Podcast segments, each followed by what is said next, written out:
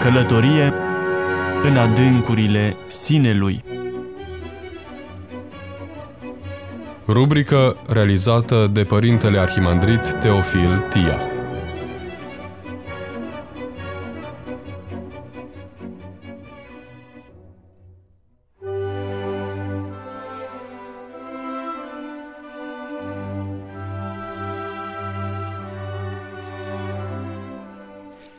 Dragi radioascultători, am intitulat rubrica de astăzi Viitorul aparține vârstnicilor, pentru că ultimul recensământ arată cu cifre concrete faptul că populația României a scăzut cu un milion de locuitori într-un deceniu. Nu se mai nasc mulți copii, dar trebuie să o spunem și pe aceasta, se și moare mai puțin, căci rata mortalității a scăzut. Se naște mai puțin, dar se și moare mai puțin. Dacă în anul 2000 20% din populația mondială aparținea vârstei a treia, astăzi, după 23 de ani, 30% aparține acestei vârste.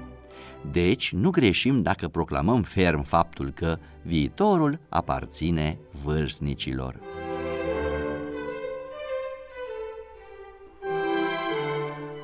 Anul acesta, 2023, a fost proclamat de Patriarhia Română drept anul omagial al pastorației persoanelor vârstnice. În cadrul rubricii noastre intitulate Călătorie în adâncurile sinelui, o să realizăm un serial aparte, Elogiu Senectuții, care va avea drept convingere proclamată faptul că bătrânețea trebuie să fie vremea drepturilor și a bucuriilor adânci ale omului. Bucurii mai există multe de-a lungul vieții, dar parcă nu sunt cu adevărat adânci. Oamenii le uită repede, pentru că fie sunt superficiale, fie nu le știu ei trăi în profunzime. La bătrânețe, oamenii au parte de bucurii adânci, căci acestea își au rădăcinile în trecut și la această vârstă omul metabolizează altfel din punct de vedere emoțional evenimentele vieții și orice faptă are vibrație emoțională, adâncă, la etajul trăirilor sentimentale.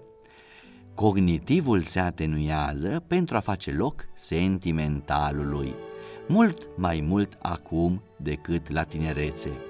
Aceasta am dorit să fie învățătura de bază a rubricii de astăzi și o repetăm.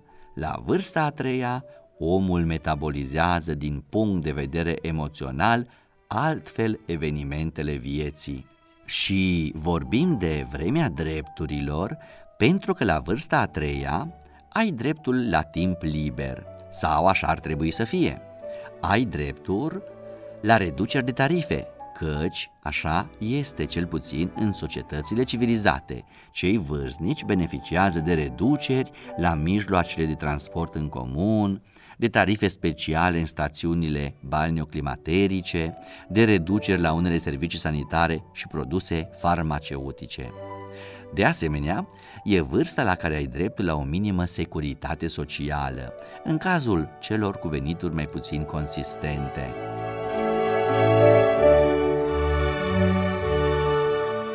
Unii consideră, privind pesimist lucrurile, că la această vârstă mai multe sunt ponoasele decât drepturile. Se pierde din energia vitală, din putere, se pierde din relevanța socială, se pierde din forța economică, căci pensia e mai mică decât salariul. Unii deplâng diminuarea potențialului seductiv – constați că nu mai ești cel care ai fost.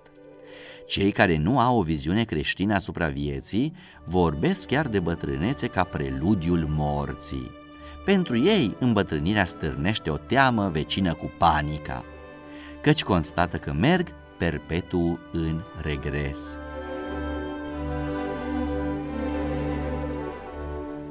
Noi creștinii spunem că bătrânețea este faza distilată a vieții, cea mai predispusă spre sfințire.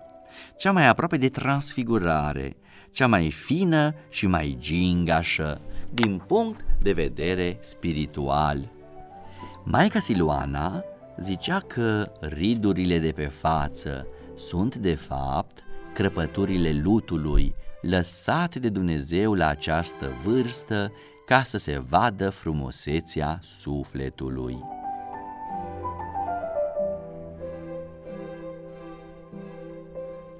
Bătrânețea este autostradă spre veșnicie, este etapa când senzorii pentru transcendența ai ființei umane sunt cel mai bine exersați.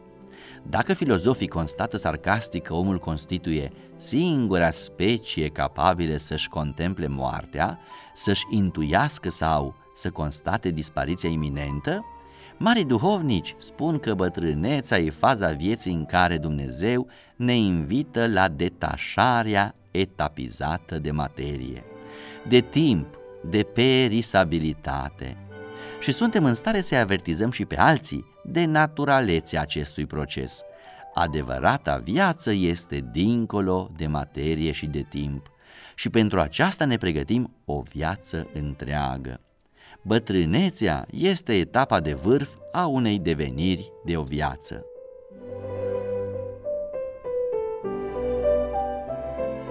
O să ne inspirăm din cărțile medicului italian psihiatru Giacomo d'Aquino, care spune că el însuși în copilărie foarte mult își dorea să crească cât mai repede și să ajungă mare. Iar după ce a ajuns mare, cu adevărat, a început să regrete că nu mai este mic, să regrete trecutul, tinerețea și avantajele acesteia. Ce este oare cel mai neplăcut la vârsta a treia? Pe de o parte, disprețul pe care îl rezervă societatea celor fără putere. Și cei în vârstă nu mai au puterea pe care au avut-o. Pe de altă parte, senzația că nimeni nu-i mai ascultă pe cei în vârstă, căci ei nu prea mai contează. Pe de altă parte, faptul că rudele bătrâne sunt văzute ca o povară de cei mai tineri. Ajuns la vârsta a treia, nu poți să nu protestezi, cel puțin în fața celor apropiați, de ravagiile pe care le-a produs timpul în trupul tău. Nu mai ești cum ai fost. Dar sunt total lipsite de compasiune rudenile apropiate care consideră cu cinism că văicăreala este sarcina principală a bătrânilor, ca și când cei în vârstă ar fi preocupați doar de lamentări egocentrice.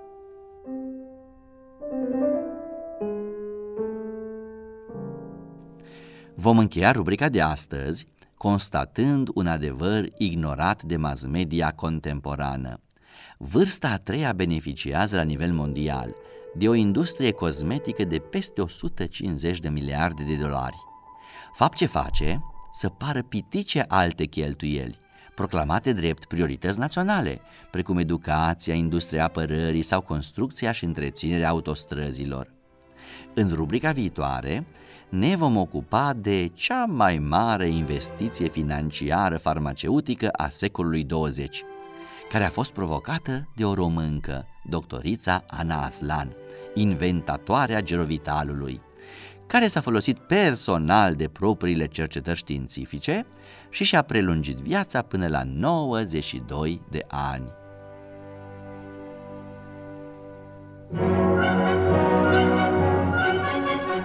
Călătorie în adâncurile sinelui. Rubrică realizată de Părintele Arhimandrit Teofil Tia.